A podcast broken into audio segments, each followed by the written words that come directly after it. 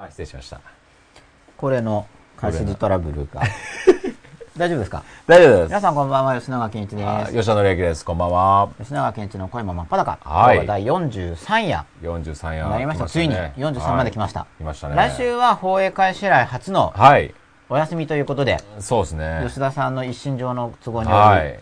来週はお休みなわけです。ね、ちょっと。で来週は代わりに、はいちょっと配信システムは決めてないんですが、ほうほうほう。やる気のウェブナーをやろうと思ってます。ほうやる気にウェブナーってあのウェブでのセミナほうほう。ーをやろうと思ってるんで、うん URL とかこれ載せといても大丈夫ですか？ページのどこかに全然はい。じゃあ、間に合えば載せるようにするんで、はい公式メルマガ撮ってる方には、メルマガでお知らせする予定です。生放送でやるんですか？生でやろうと思ってます。はい。いいですね。初めての試みですね。あやるやる言いながら、すごい時間が経ってるの、いつもの通りな。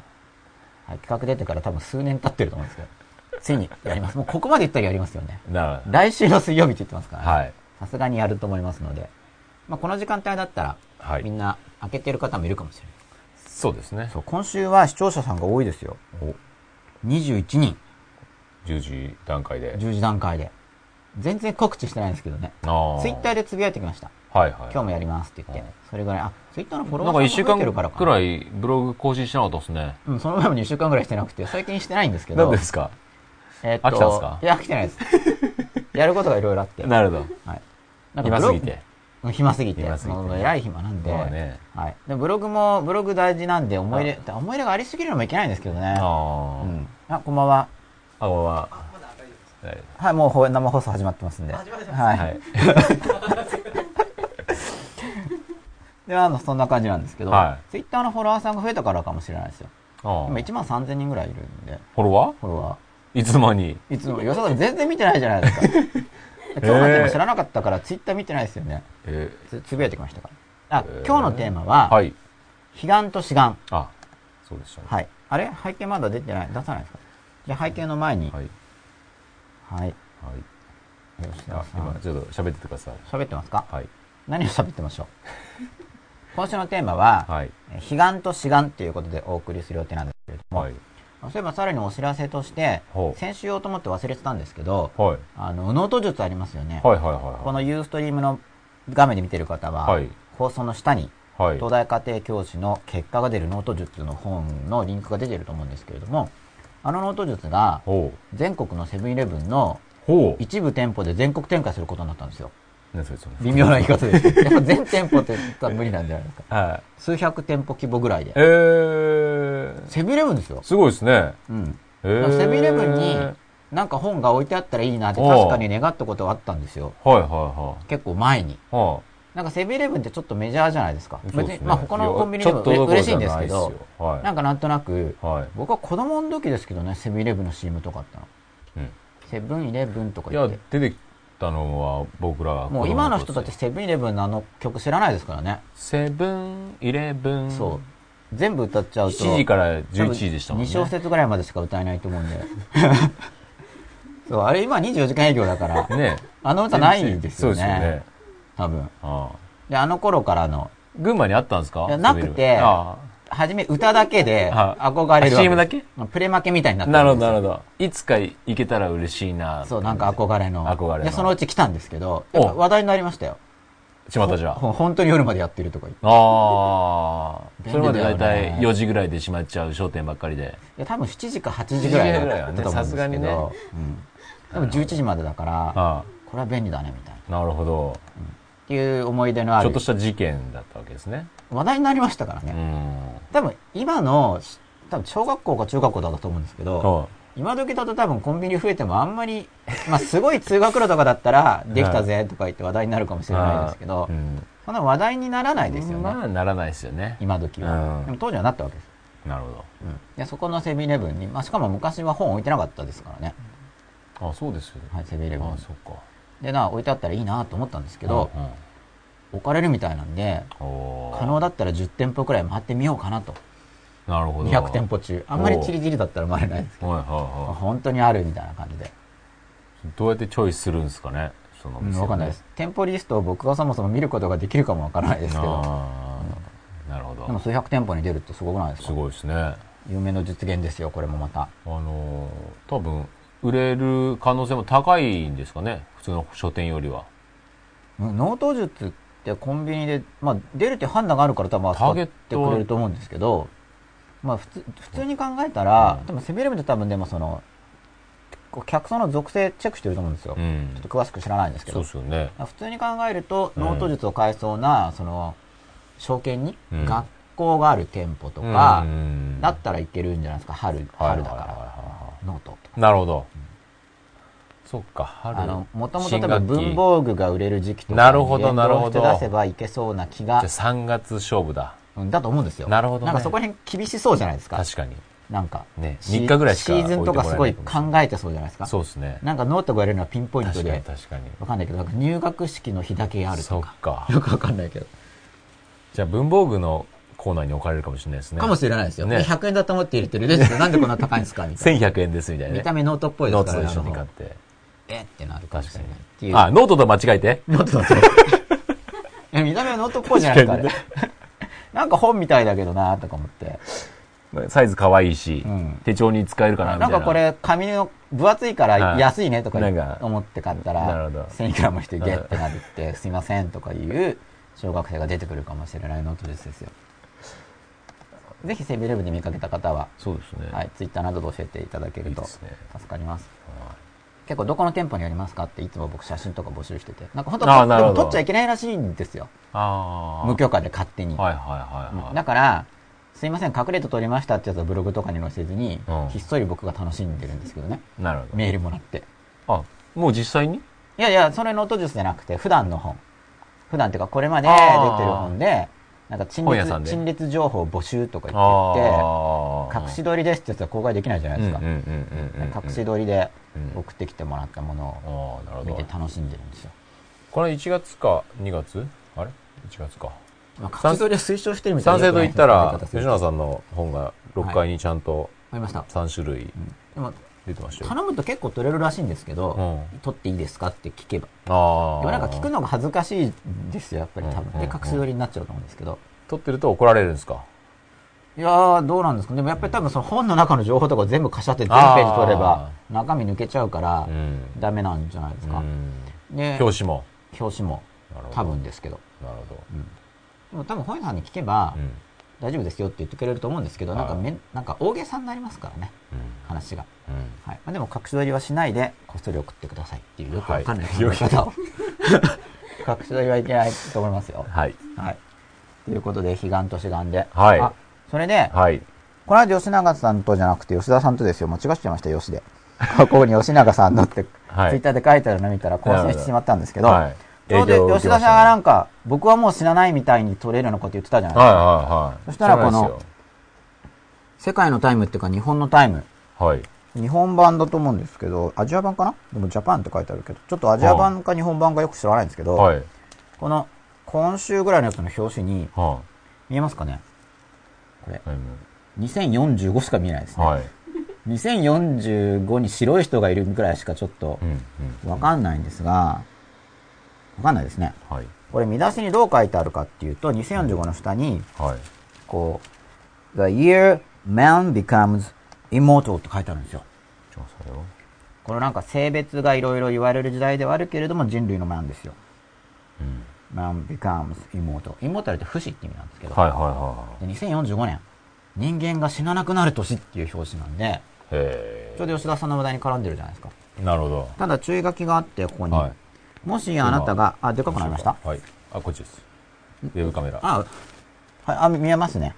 はい year man becomes immortal ってあって、うんでこの文字を見ると、うん見えるかな注意書き。あ、見えますね。はいはいこの If you believe humans and machines will become one って書いてありますよね。Welcome to the singularity movement.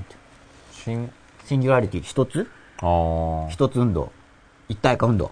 あー、なるほど。人間とと、マシンが一つになれると信じるなら、2045年に人間は死ななくなるかもしれないという表紙を見て、そう、一つっていうのが、あの、バイクとかいう話じゃないですもんね。だいぶ SF な感じで。だいぶ SF ですよね。ななんか楽しみじゃないですか？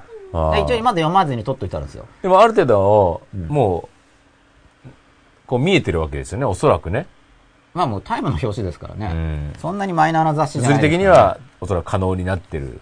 うんあんまりひどいことは多分載らないんじゃない？これ偽物タイプじゃないよね。パロシじゃないんで。本当ですか？わかんない。4月号だったりするとわかんないですけど、まだ4月じゃないですよね。でもなんで2045年なんですかね？根拠があるんだと思いますよ。ねなんか見積もってるってあこととですよね。34年の間に。そうで生き抜けば、生き抜いて一つになれるならっていう予測ですよね。ですごいな。そうあとだから34年なんかはかかるんですね。そうだってことですよね。ね。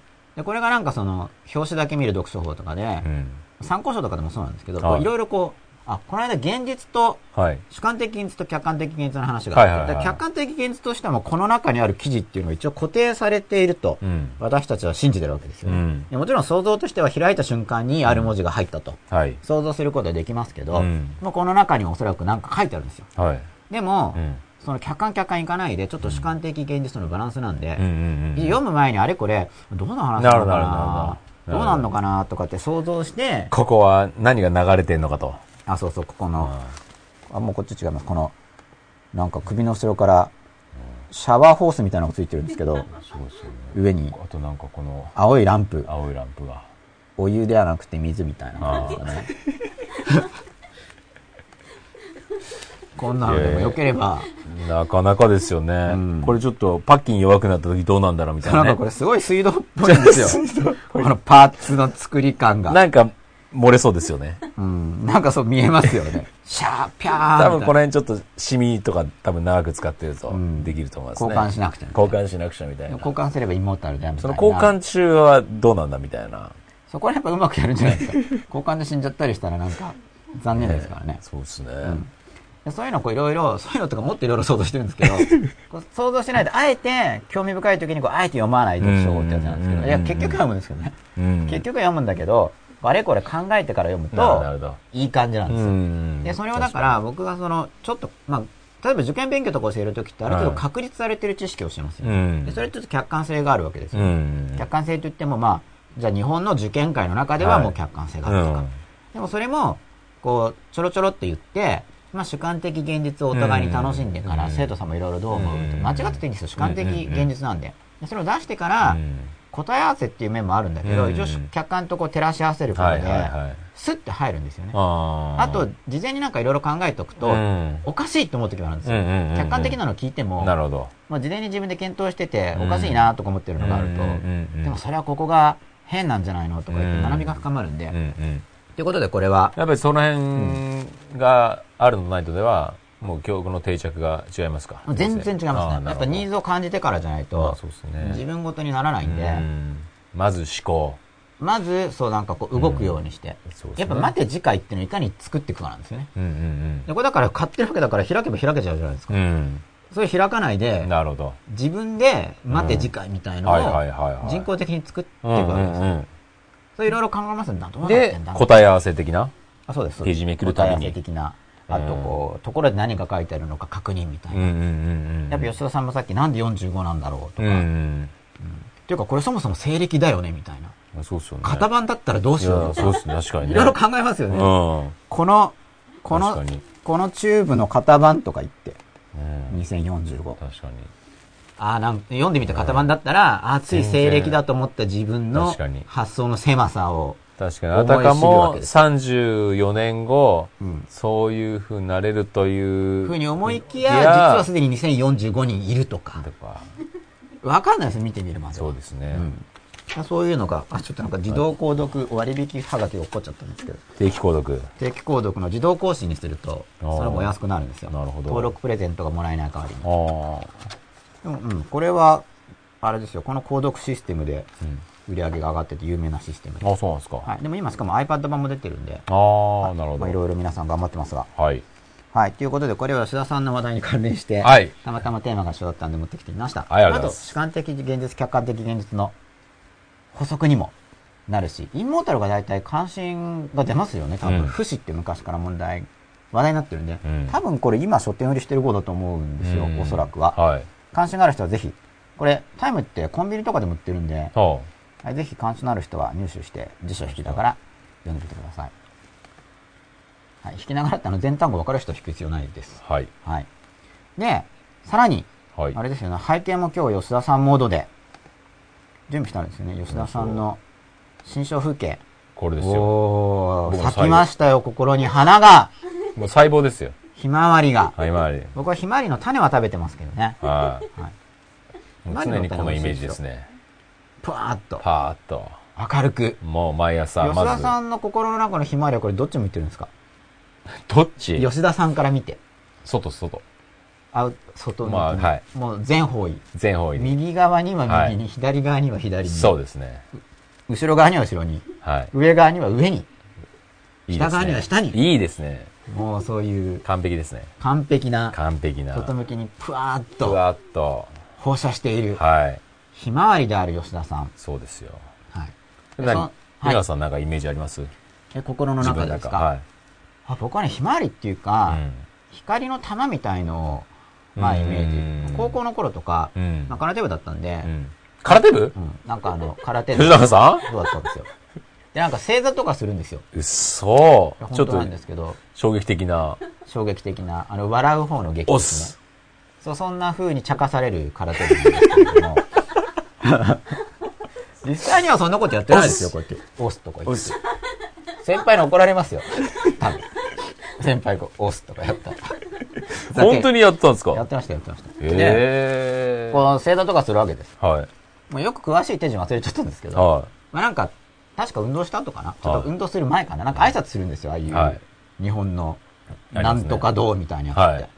はいで、そこで、こう、ぼーってする時間があるんですよ。なんか、瞑想だか黙想い。だか木葬ですね。とか言って。はい。で、その時に、こう、自分の中で、なんかこう、ピカーって光るようなイメージで、うん確かに、確かにっていうか、うんそういうのやったりしてました。うんそれ別に先輩の指示があるわけじゃなくて、個人的な趣味うで、ん。まあどうせ黙想するなら、うん。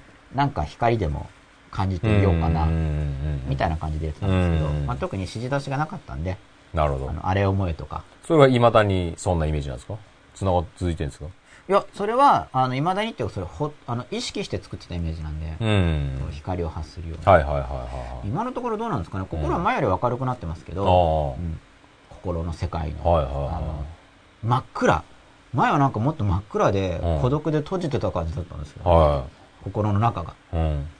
っていうか、あの、暗いかな、明るいかなっていうのはあんまり検討してなかったんで、うん。ある時検討したんですよ。うん大学入ってちょっと後ぐらいに。はで、なんか検討するとなんかすっごい暗いんだけど、みたいな。い。うん。そっち行きますよね。行くっていうか割と行っ、てましたよ。あの、心の中の色を感じてなかったんあそうですかで、結局自分っていつも自分の心の中にいるから、うん。暗いのか明るいのか検討もしなかったんですよ。うん。あのずーっとその状態だから、うん。うん。なんか、外とかだったら朝が来たり夜が来たりするから、明るいとか暗いとかあるんだけどう、ん。ずーっとそうだから、うんその光をイメージするとかやってましたけど、そのデフォルト、なるほど。ほっぽっといた時の明るさがどうなってるかって検討すらしてなかったんですね。んで、気になって検討してみたら、検討するときにはあの比較してやるんですけどう、ん。考えてみたら心の中に光を思い浮かべたってことは、バックグラウンドは暗いよね、みたいな。ああ、なるほど。そうじゃないですか。うん。思い浮かべたら、うん周り中光だから同じじゃんってなりますよね。明かりが、明かりを欲してる感じね。初めから明かりだったら。うん。だけど明かりがカーって出るってことは後ろ暗いわけですよ。うん。そうすると、知らず知らず、おそらく宇宙空間のイメージだと思うんですけど。真っ暗なんですよね。うん宇宙空間のイメージが、まあ、おそらおそらくなんですけど、うんで、なんかそんな暗い。ででも考えてみれば暗くする必要ないから別に。うん。でもベースはそんな感じかなと思うんですよ。だからそこに何の絵を描くかみたいな、はい僕のイメージはそんな感じなんですよね。あ僕だからバックグラウンドが、うんあのなんか、Mac の横とかこう押すと明るくなるんですけど、うん。ああいう感じでちょっと今明るいですよ、前より。その暗いって気づいた時から。ちょんちょんちょんちょんちょんってなんか明るくなるのありますよね。ちょっと暗すぎたら、ちょこれねちょちょちょあ、そう、それそれそれ。みんなわかるのかな？はいそれそれ、それです。よね。なんかだから、いや心の中だから別はいにその漆黒の宇宙空間とか関係ないじゃないですか。うん何真っ暗にしてたんだろうって思って。ね暗いなって思って。うん。電気つけようと思ったんだけど、はそこまで明るくならなか電気、電気みたいな、部屋みたいな、真っ暗だから、スイッチですか？スイッチで。はでちょちょちょちょってちょっと明るくなあって、まあ今に至って、うんでその時にだから気づいてちょっと明るくなって、うん。それからなんか、だんだん明るくなって、うん。今に至るんですよ。まだその、要するに光をイメージすることはできるけど、はいはいはいデフォルトでなんかピカーンみたいな、じゃないですなるほど。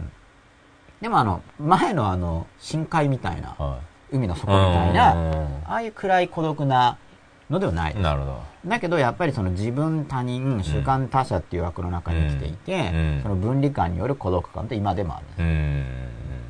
まあ、だからそのあたりの話なわけですけどね、うん悲願といいですね。志願っていう行きましょう行きましょテーマがですよう。なかなか配信画面がすごいことになってるな、これ。何がすごいですか？配信回路が吉田さん今だからあれですよねこの画面を見ると心の中と外側が通じてる感じですよねそうですね。このこれままじゃんみたいなはこれいいですねひまわりの種なんか、イメージ的にい。も、じうん。ゃあちょっとはい。皆さんからのツイッターのつぶやきをはい。見てみたいと思いますはい。今日もつい鼻をかまずに始めてしまったんですが、はい頑張ってツイッターを読んで とはい撮りましょうか？はい撮りましょうか？何を大丈夫ですか？ああはいちょっとツイッター読んでからにしああ、ますわかりました。こんばんは。10何時からだろう？はい、10時くらいからです。こんばんは。10時あたり開始って吉永さんのツイッターには載ってましたよ。って書いてある。にはあ、そう、僕あのほら、ああつぶやいたんで。なるほどだいたい10時あたりにお始まりましたよね。優しいです。あ、ジェン0222さん間に合いました。この間終わった後にちょっとはい。つぶやいてくださいまして。はい。雨、雨のち晴れさんだ。雨のち晴れさん。星座待機の方もいらっしゃいますよ。はい。ニートさんですね。はい。S アンダースコア、石さん、アップルアンダースコアナンバーナインさん、おちょこさん、えーアンダースコア、立秋アンダースコアさん、コロスケ、セブンさん、雨のち晴れさん、皆さんありがとうございます。あ、イイオレンジボックスさん、うん。それはすごい。人間とマシンが一つになれば2045年に人間は死ななくなるアットタイム。via U 吉永選手 Ustream。そう。すごいですよね。僕もなんか読んでないんですけどね。うん。タイム買ってみたくなりました。おお。ぜひ買ってみてください。せっかくなんで。うん800円です、多分。書店売りで。税抜きでかな。確か2045年かどうかはわかんないですよね。うん2045しか書いてないからね。そう。多分2045年の確率が一番高いだろうなとうん思いつつも、いろいろ発想するのがうん。楽しいじゃないですか。そうですね。うん。20歳から45歳かもしれないですからね。そうですよね。ありえますよね。うんうんお、吉田さんが耐えきれずに開こうとしております。やめたやめた。あでも吉田さんも買ってください、ぜひ。はい。わかりました。わか多分ね、買った方が読みますよ。りました。はい。辞書引きなわがからりました。お、ミキアンダースコア真鍋さんだ。こんばんは。僕も最近食べてるシリアルにひまわりの種とか入ってます僕はシリアルっていうかひまわりの種のパックでえガバって食べてますー、え。ーあの、もうローストで皮剥いてあるタイプのなんで。ひまわりって、あれ種って、最後下に落ちるんですか？うん、よく塊でドーンいくんですかね？いくんですかね。うちの庭生えてましたけど、うん。種くっついたまま立ってましたよ、こういうの。そうですよねこ。こに。あの、花びらは枯れて。種の役割果たしてないですよね。うん、でもきちんと確認してなかったんで、多分一部落ちてるんじゃないですか、ね。ああ、なるほど。でもそのあたりも今ネット時代だから、うん。多分ひまわりって検索するとうん分かったり、あとツイッターで聞いたら誰かひまわり農家の方とか教えてくれるかもしれないですよ。なるほど。これひまわり農家の人ですよね、この写真。うんひまわり農家が CG ですよね、そうですね。この量は。どっかの、あれでしたよ。作ってますよね、これひまわり。日本のどっかの。はい。あいやということで吉田さんに譲りながら、ちょっと僕はあはい。鼻をかんでこようかな。あ、じゃあ吉田さんこちらのツイッターをお願いいたします。タイムもいいですけど、写真なら、サイエンティフィックアメリカン、サイエンスアメリカンマインド、心理系なので内容はおすすめできません。が、おすすめですよ。おすすめできないけども、おすすめということですね。マイクの音切っときましょうか。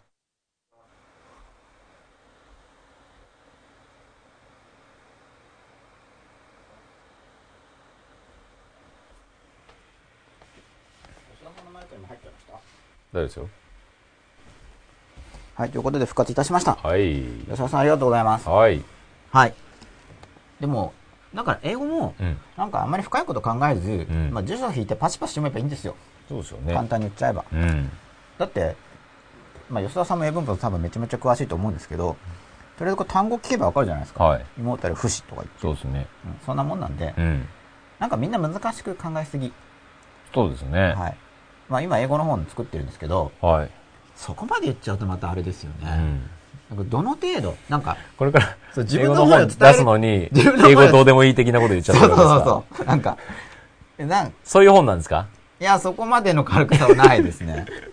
割とちゃんとうん。学習系の、いややっぱり本で言われても伝わらないと思うんですよ。うんこう生で対面で英文とか目の前にして、これこうこうこうだから、これでいいでしょ？とかって言ったら、はいはいはいはいああ、なんかそんな感じね、となりますけど、その本の中の文字で、なんか英文が載ってて、ポンポンみたいな。うんなんとかがなんとかだから、うんわかりますよねみたいに言われても、なんか響かなくないですか？もうちょっと書いてないと。あの、文字情報の場合って。まあそうですね。うん。いどうするんですか？や、もうちょっと説明しますへか。ーその感覚的ななんか、うん。なんとなくこういう場の中では、うん。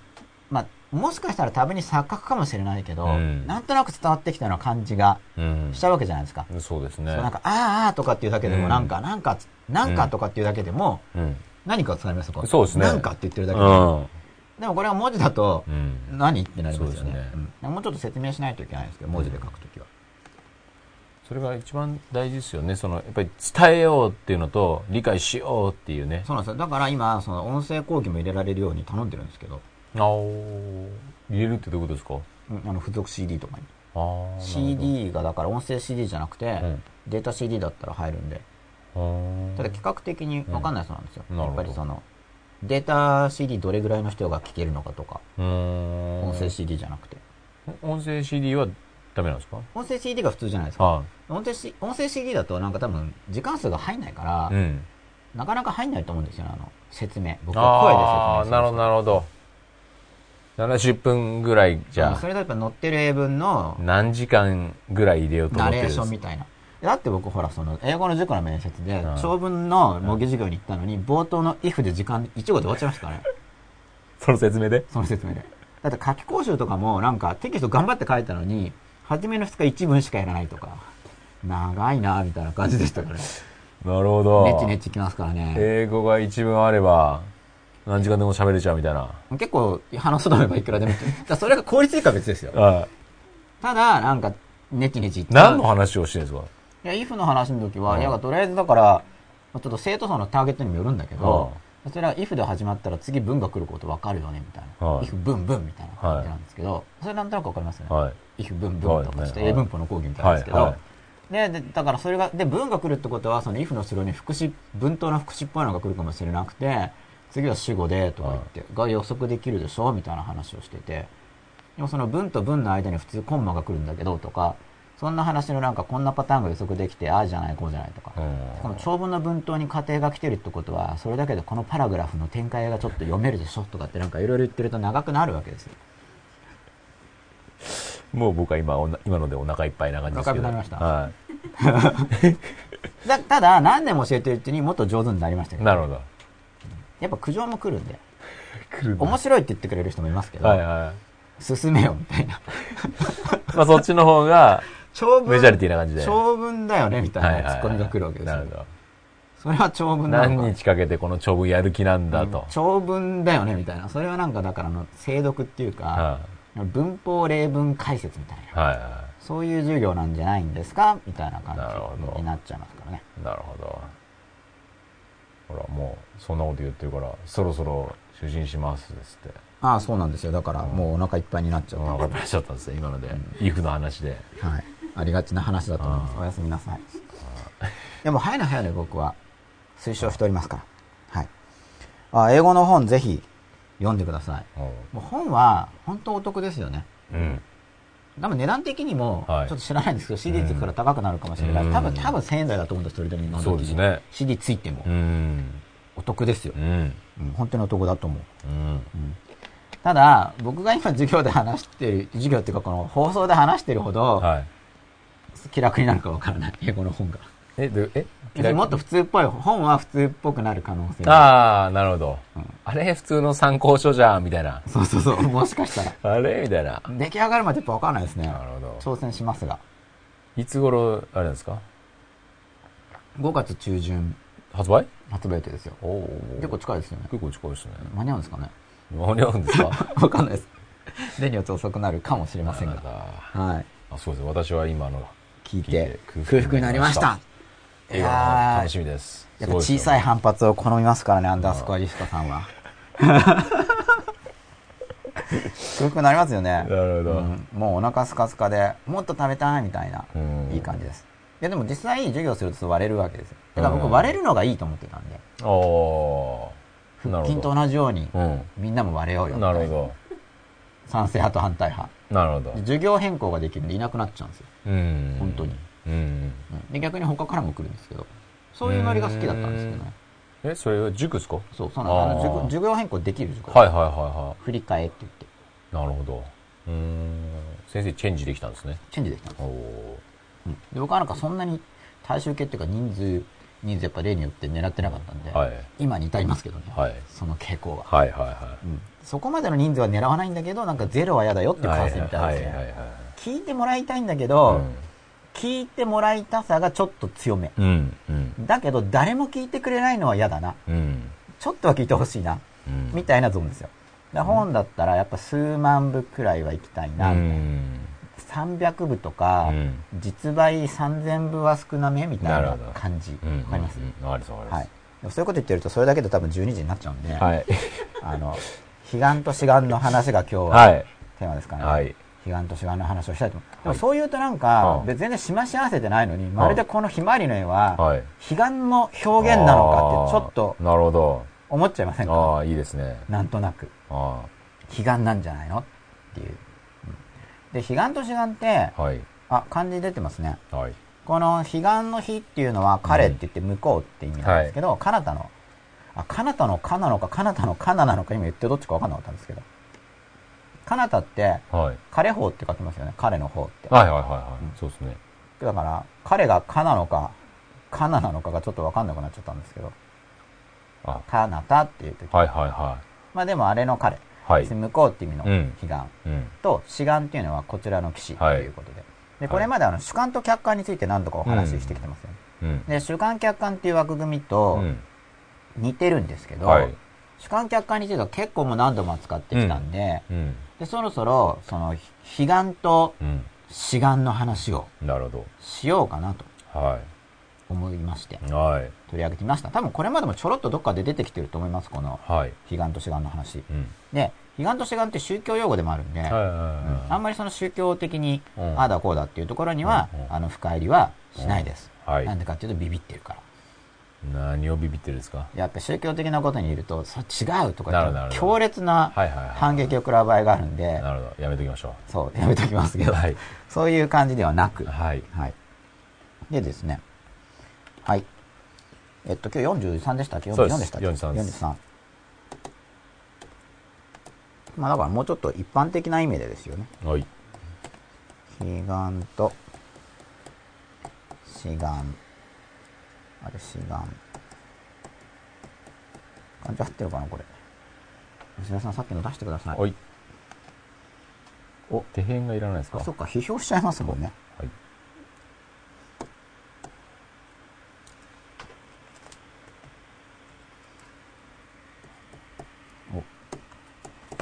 彼岸と志願で、はい彼岸と志願って言ってよく言われるのが、はい。志願っていうのがこの世うん。まあこれっていうのがこのなんでこの世ですね、はい。で志願っていうのがこうあの世っていう感じでよく言われるんですよ、はい。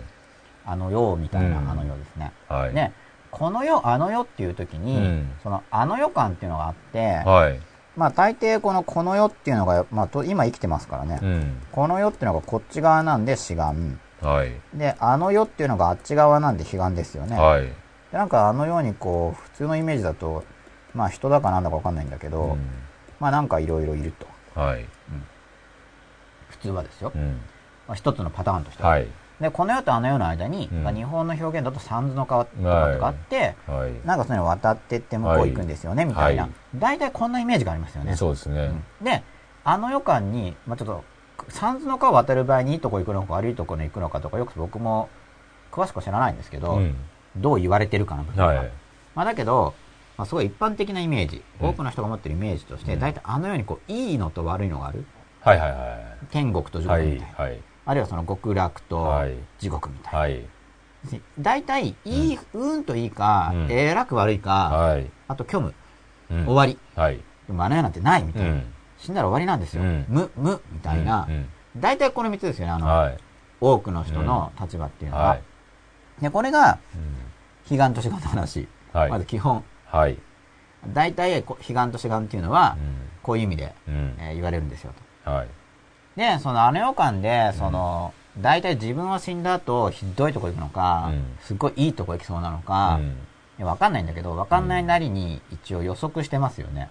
うん大体今日と同じ感じなのかとか、もう一回ギャーって生まれるのかとか、うんなんとなく予感を持ってるはずなんですよ。うん本当にそうなるかは、うんともかくとして、うん人間って未来のことを想像する力があるから。うん理性的にはわかんないよね、データないからってなるかもしれなくても、なんか思ってるわけですよね。うんでまずそのあの予感っていうのがあるんですけど、うんっていうのがイントロダクションですね。うんうん。で、ちょっとツイッター見てみていいですか？はい。ブワーって話した後に、あ、や何もなかったんですけど、やっぱり。悲願と志願の話をはい。しようかなと。はい。だから、さっきの2045じゃないですけど、はい。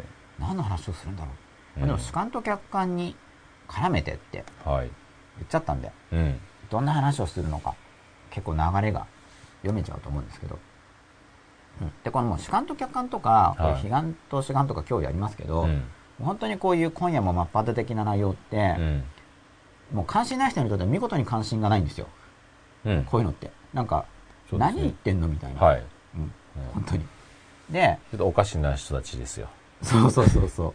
今夜もおかしな、ま、今はい夜もおかしく真っ裸みたいな。出たおかしな二人みたいな感じですよ。うん。あ、もうそんな感じですか？はい。いや、わかんないですけど。そこまで言ってますか？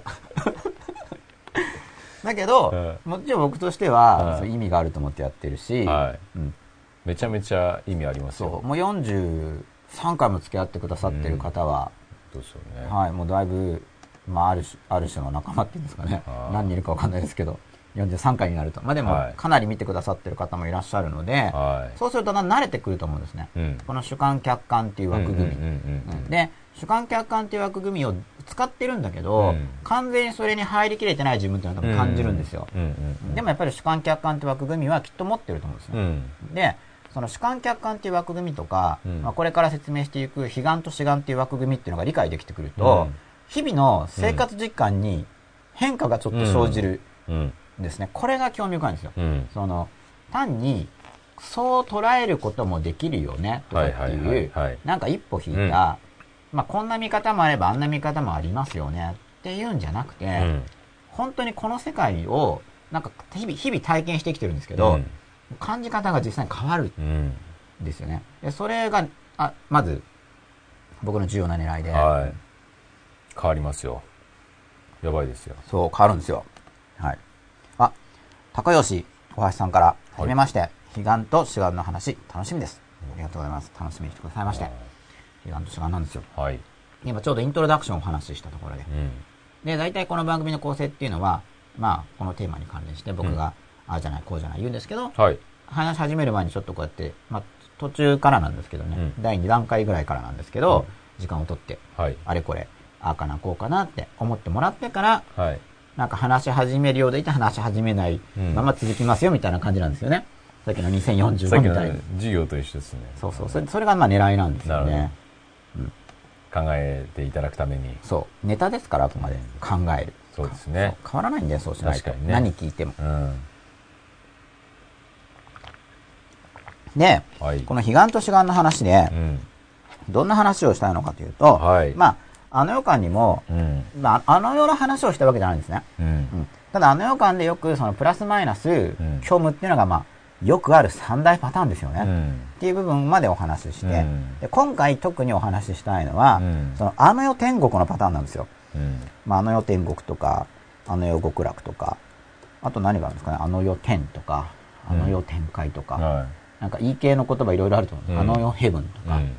あと何があるんですかね、あの世、なんか多分いろんな立場によって、うん。いろんな用語があると思うんですけど、はい要は、死んだ後いいよ。うん。死んだ後、すごくいいようんっ。ていううん。教えとか、はい。っていう、うんあの構図とか、もう教えまで言わないけど、そういう考え方とか、うん。そういう考え方がありますよね、うで、この考え方は何を言ってるかっていう話なんですよね。うん。悲願と志願。はい。で、あっち側、うん。悲願はいいよ。悲願は天国だよとか、悲願は極楽だよとか、うん悲願はハッピーだよねっていう時は普通、うん。あの、志願がいまいちなんですよね。うん。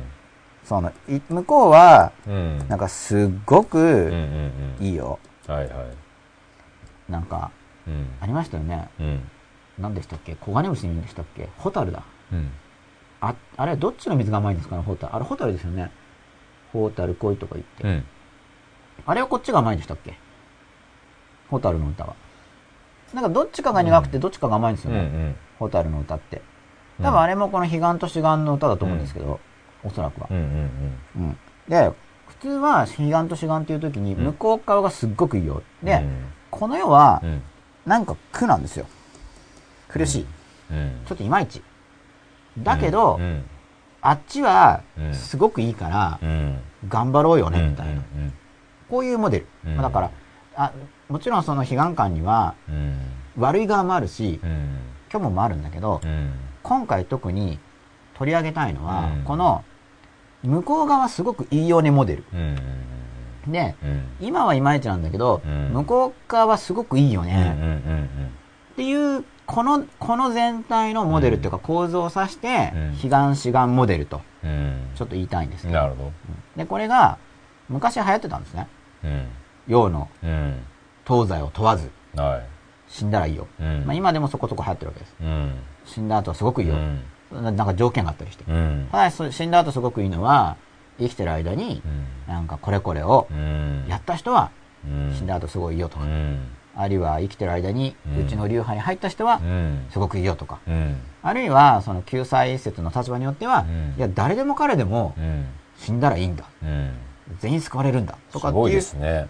もうキリスト教の中でもそういう立場ありますからね。うん救済についてはう。ん。でそういう、まあ仏教の中でも。うん。仏教の中ではそもそも救済説と救済説じゃないのもありまうすよね。ん。で、いろいろあるわけです。うん。ただそういう、こういうモデルはあるんですよ。どっちにしても、やで、今はいまいちで死んだ後すごくいいよと。で、その、元にあるのはやっぱり、その死んだ後って体験ないけど、うん。今は日々生きてますからね。うん。そうすると今実際生きててう、ん。苦しいんですけどっていううん。現実があるわけですよね。うん。なんか苦しい。うん。だからこっち側の苦しいっていうのは、あの、否定が難しいんですよね。うん。だって現に日々苦しいもんみたいな。うん。うんじゃあどうなのっていうと、うんいや死んだ後、彼岸の方ではすごくいいんだよ。すごいですねうん。これは死ねってことなんですかね？それとも頑張れってことなんですかね？両方取れますよね。これでもすごく広くある考え方なんですうよ。んまあでも、いろんなシチュエーションにおいて出てくるパターンですよね。出てくるパターンです。うん。で、さらにこの流れの中で、うんあ、だから例えば実際に死んじゃった人に対して、うん。まあいい場所に行ってるから、うん。幸せなんだよって言って、今の人の悲しみをうん紛らわそうとしたり、うん。そういうことにも使えますよね。ね使われますよね。うん。あと使われるのが、この、うん。天国、死んだ後すごくいいから、うんそれをすごくよくわかれば、うんその期待感によって、うん。今がハッピーになるでしょっていう。こうの、ん。後々すっごくいいんだから、じゃあ今も実はいいじゃん。なんかそのすごいいいのがうん。約束されてるんだから、うん。いいじゃんっていう。このモデルもよくあるんですよ。へ非常によくあります。え。なるほど。はい。うん。あ、じゃあツイッターがはい来てますね。ちょっと見ていいですか？ニートさんですね。はい。彼岸と志願。一発変換では、悲願、悲願と志願となりました。これはこれで面白いなと。これは何でしょうね？漢字かな変換システムは。うん。うん。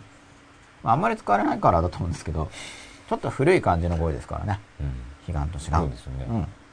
で、このよくあるパターン、まあ、まずそのあの世側に、ひどい、うん。いい、うん。虚無、消えてしまうっていうのがあって、で、特にその中で、うん。あの世が良くなるよっていう場合に、まあ大抵よくある話が今はダメなんだけど死んだ後良くて、ううんん。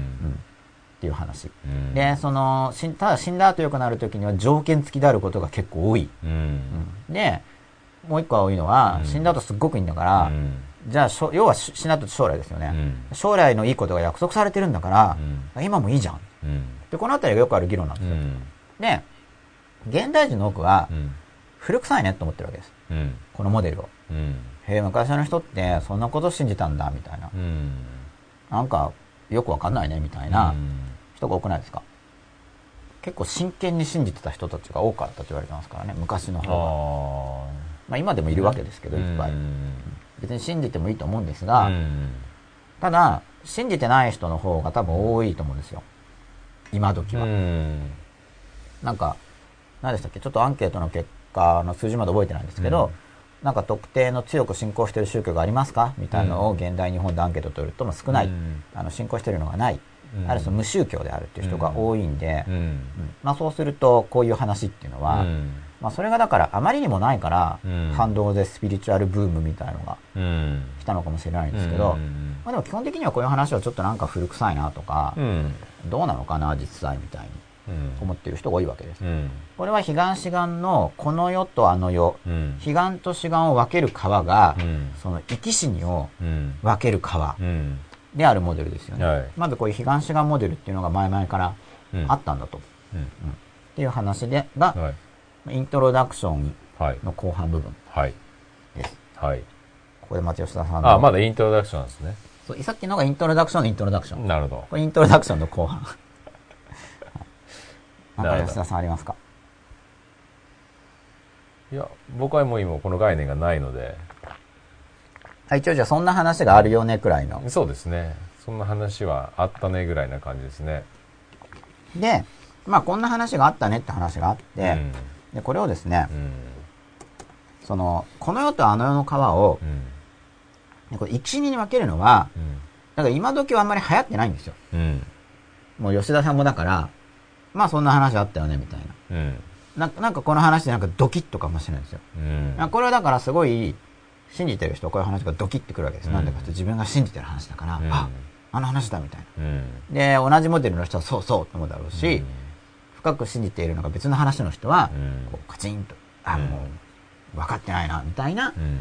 感覚を抱く話なわけです。うんだけどそこまで思い入れがある人は少ないわけですよね。うん。で、それはこのあの世とこの世っていうか、彼岸と志願を分けるものが生死の川だからなんですよ。で、今時はですね、ちょっと線が下がっちゃいましたけど、こう、過去と未来っていうのがあるときに、過去と未来っていうのがあるときに、はい。まず、まあ今、これ、これも今時っていうか、20世紀初頭とかの、その科学技術ってすごいんじゃないとかってもっと盛り上がっていた頃っていうのは、うんまあ、さっきの2045年とかもちょっと多分おそらく似てるモデルなんですけど、うん。この世とあの世じゃないですよね。うん。あの、未来社会なんですよ。未来社会。まあね、今でももちろんこのこの世あの世で彼岸志願やってる延長人もいるん線上ってこと？そうそう。今の、今の世界でも、この世あの世の彼岸志願やってる人多いんですけど、うんさらにもうちょっと最近になってくると、うん。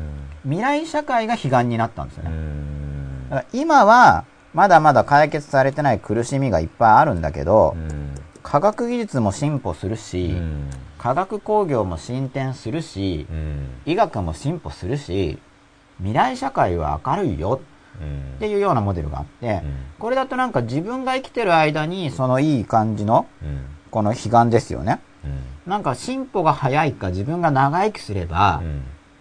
行っちゃうよ彼岸にみたいな、うん。その未来社会の中に。っうん。ていう感じのモデルが入ってきたわけですよね。うん。だから前はだから多分死んだ後になっちゃうのは、うん。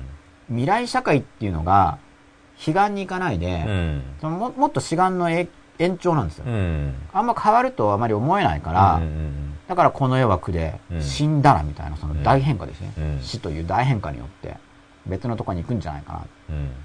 なんでかっていうとさっきまでコミュニケーションできてた人がコミュニケーションできなくなったと。うん。ってことはその存在が消えないんだとどっかいるはずで、うん。で今コミュニケーションできないんだから別の場所にいるんだから、いいとこ行ったんじゃないっていうような感じだと思うんですけど、この生死の川でうん。彼岸死が分けるモデルは。うん。それが、もうちょっと時代の科学技術とか医学の発達で変わるよねっていう感覚が育ってくると、うん。死んでからじゃなくてうん。未来。うん。もしかしたら自分の代にはその素晴らしいうん。志願であるところの未来社会に入れないかもしれないけど、子供たち孫たちなどはきちんと技術とかを発達させていってなんか戦争とかで文化破壊とかしないで、教育とかを積み重ねていけば、うん。あるいはみんなで協力し合っていけば、うん。素晴らしい未来社会があるかもしれないですよみたいな話はいが出てきたわけです。はい。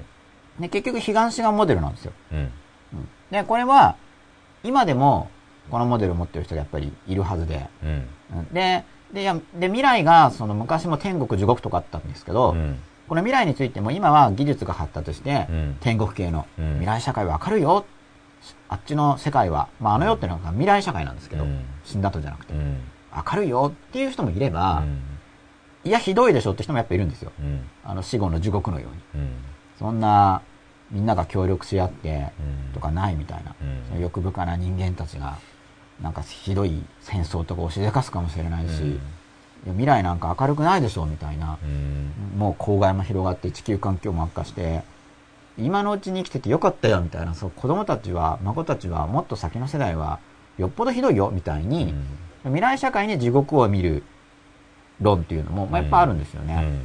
どっちにしても悲願志願で、うん。なんか悲願はいいよね、悪いよね、みたいうん。なことやってるわけです。うん。ただ、生死の川が分けるんじゃなくて、時代の流れ、未来社会っうん。うんていう悲願っていうのがうん。入ってくるんですよね。で、結局、悲願志願モデルが相変わらずあると。うん。これはどうでしょう？こういう話。水を飲み立てだから喋りにくいですか、僕も今水飲んでるんですけど。悲願志願モデル。でですね、まだあるわけですよ。で、ここまで聞くとだから発想がこう広がってきて、まあ僕はうん。正直でこの今のこのモデルは未来社会の方ですか？そう未来社会とかが全然興味がないんですよ、はい。もう関心が向かない派。うん、というかもう今ですね、うん。うん。に集中意識を集中することが、はい。うん、全てですね。今に集中っていうとどういう感じですか、今このこの世。ひまわりを咲かすことに必死ですよ。ああ、それだけで彼岸にひまわりを咲かすんじゃなくて、うん。うん。じゃあ、ひまわりを描くと、こっちのうん。太陽みたいですけど、ひまわり。だ彼岸っていう概念がないですね、この、あっちの、うん。なんかひまわりに見えますかこれ。あ、こっちに咲かせるんじゃなくて、うん。あっちに、あっちはひまわりがあるから、うん。ひまわり畑が来るまで、うん。なんか待とうよとかじゃなくて、うん。ここですね。うん。この、この世側に、うん。ここにこういかにひまわりを出すかって感じで、感じですか、まあそれだけですね。もうこのひまわりをこっち側に作ってやれ。この余波。うんビュンビュンビュン。この場合ってその彼岸っていうか、うんあっち側はどんな意味ですか？もう全然わでもないねわかんない。ない。はい。この世がずっと続いてます。で僕、あの世っていう概念がないので、この世だけです。この世。はい。見渡す限り、うん。見渡す限りです足ね。元っていうか。うん。まあそうするとじゃああの世っていうのは、うん。結構想像って感じですか？そうですね。あんま意味のないこと。そういうのを想像する人もうん。いるみたいだけど、みたいな。うんそうですね。あんま実在,、まあもちろん実在感がないっていうか。あの、僕も昔こんな、そんなことばっか考えてたんで、はい。はい、おっしゃってましたよね。はい。子供の頃、そうですね。死んだ後。うんそうですね。そのこと考えてたんで、はい。あの、もちろん、何ですか、意識的な話で言えば理解はできますけど、はい。まあ、今思うと、うん。ほとんど意味がないっていう感じですね。ああ、そこの歴史があってう、ん。まあ、逃避モデル、どちらかというとこの世の苦に対するうん、をどうやって逃れるかっていうさっきの話の部分かなっていう気がしますね。それが実際にあるっていうよりも、あの世っていうものを想定して、うん。自分の世界の以外のところに、その苦をは和らげるものを探してるうん。っていうようなイメージですね。そうですよね。同じことがありますもんね。まあ、うん未来社会でもその未来がえー良くなるっていうことから、うんこう、現在にこう希望を持つと。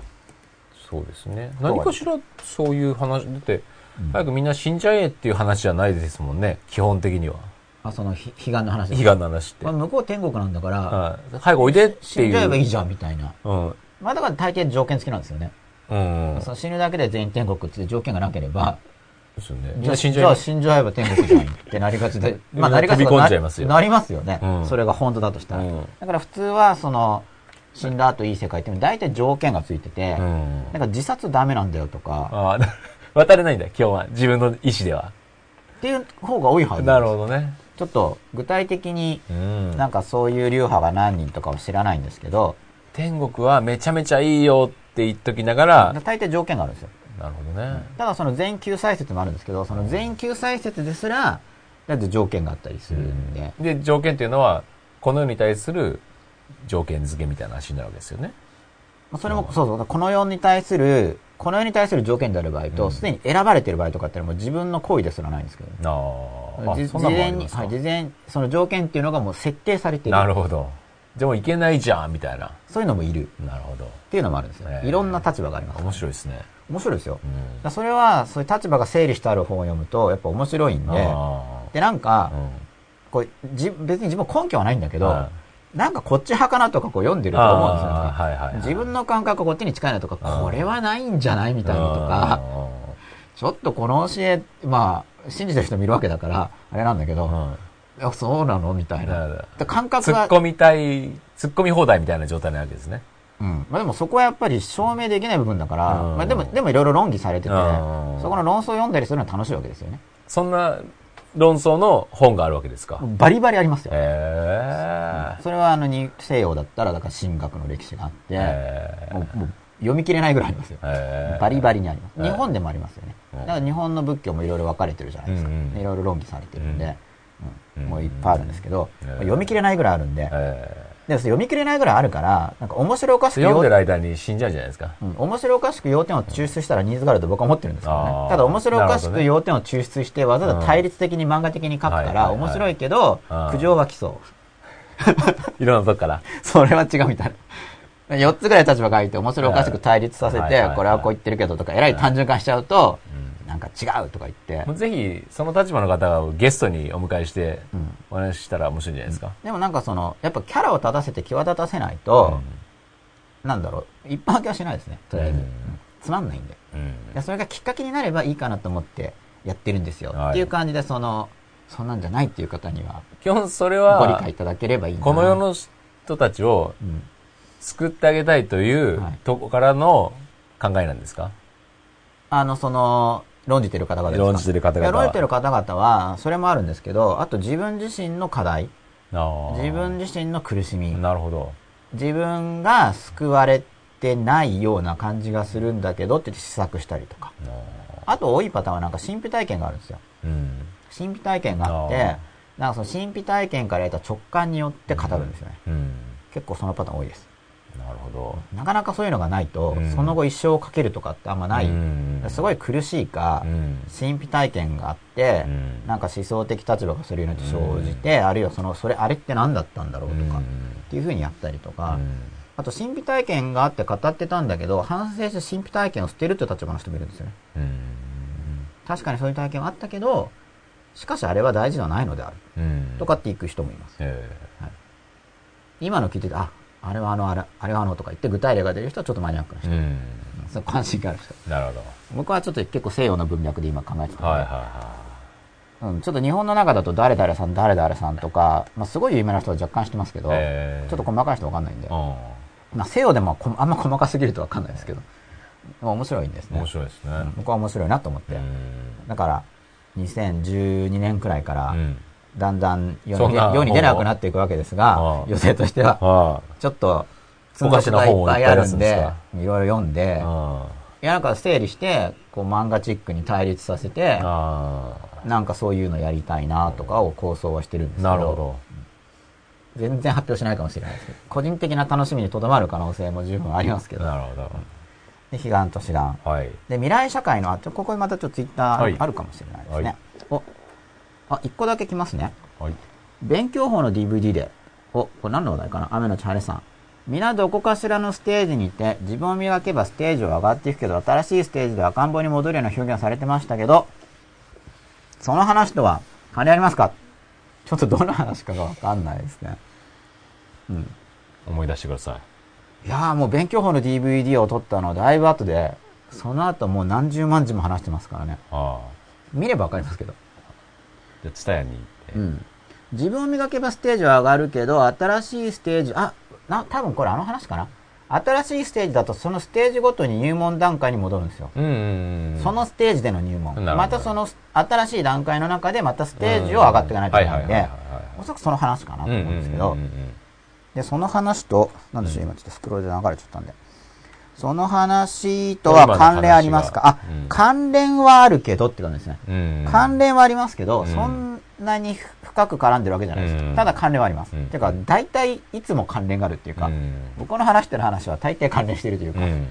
そういうレベルでは関連してるんです。うん同じようなことばっかり言ってる感じですね。そうですね。あの手この手。吉永さんが喋ってるっていうところでもうん関連してますからね。そう、興味あることしか言わないですからね。うん。あ、稲見さん、一気稲見さん、稲見です。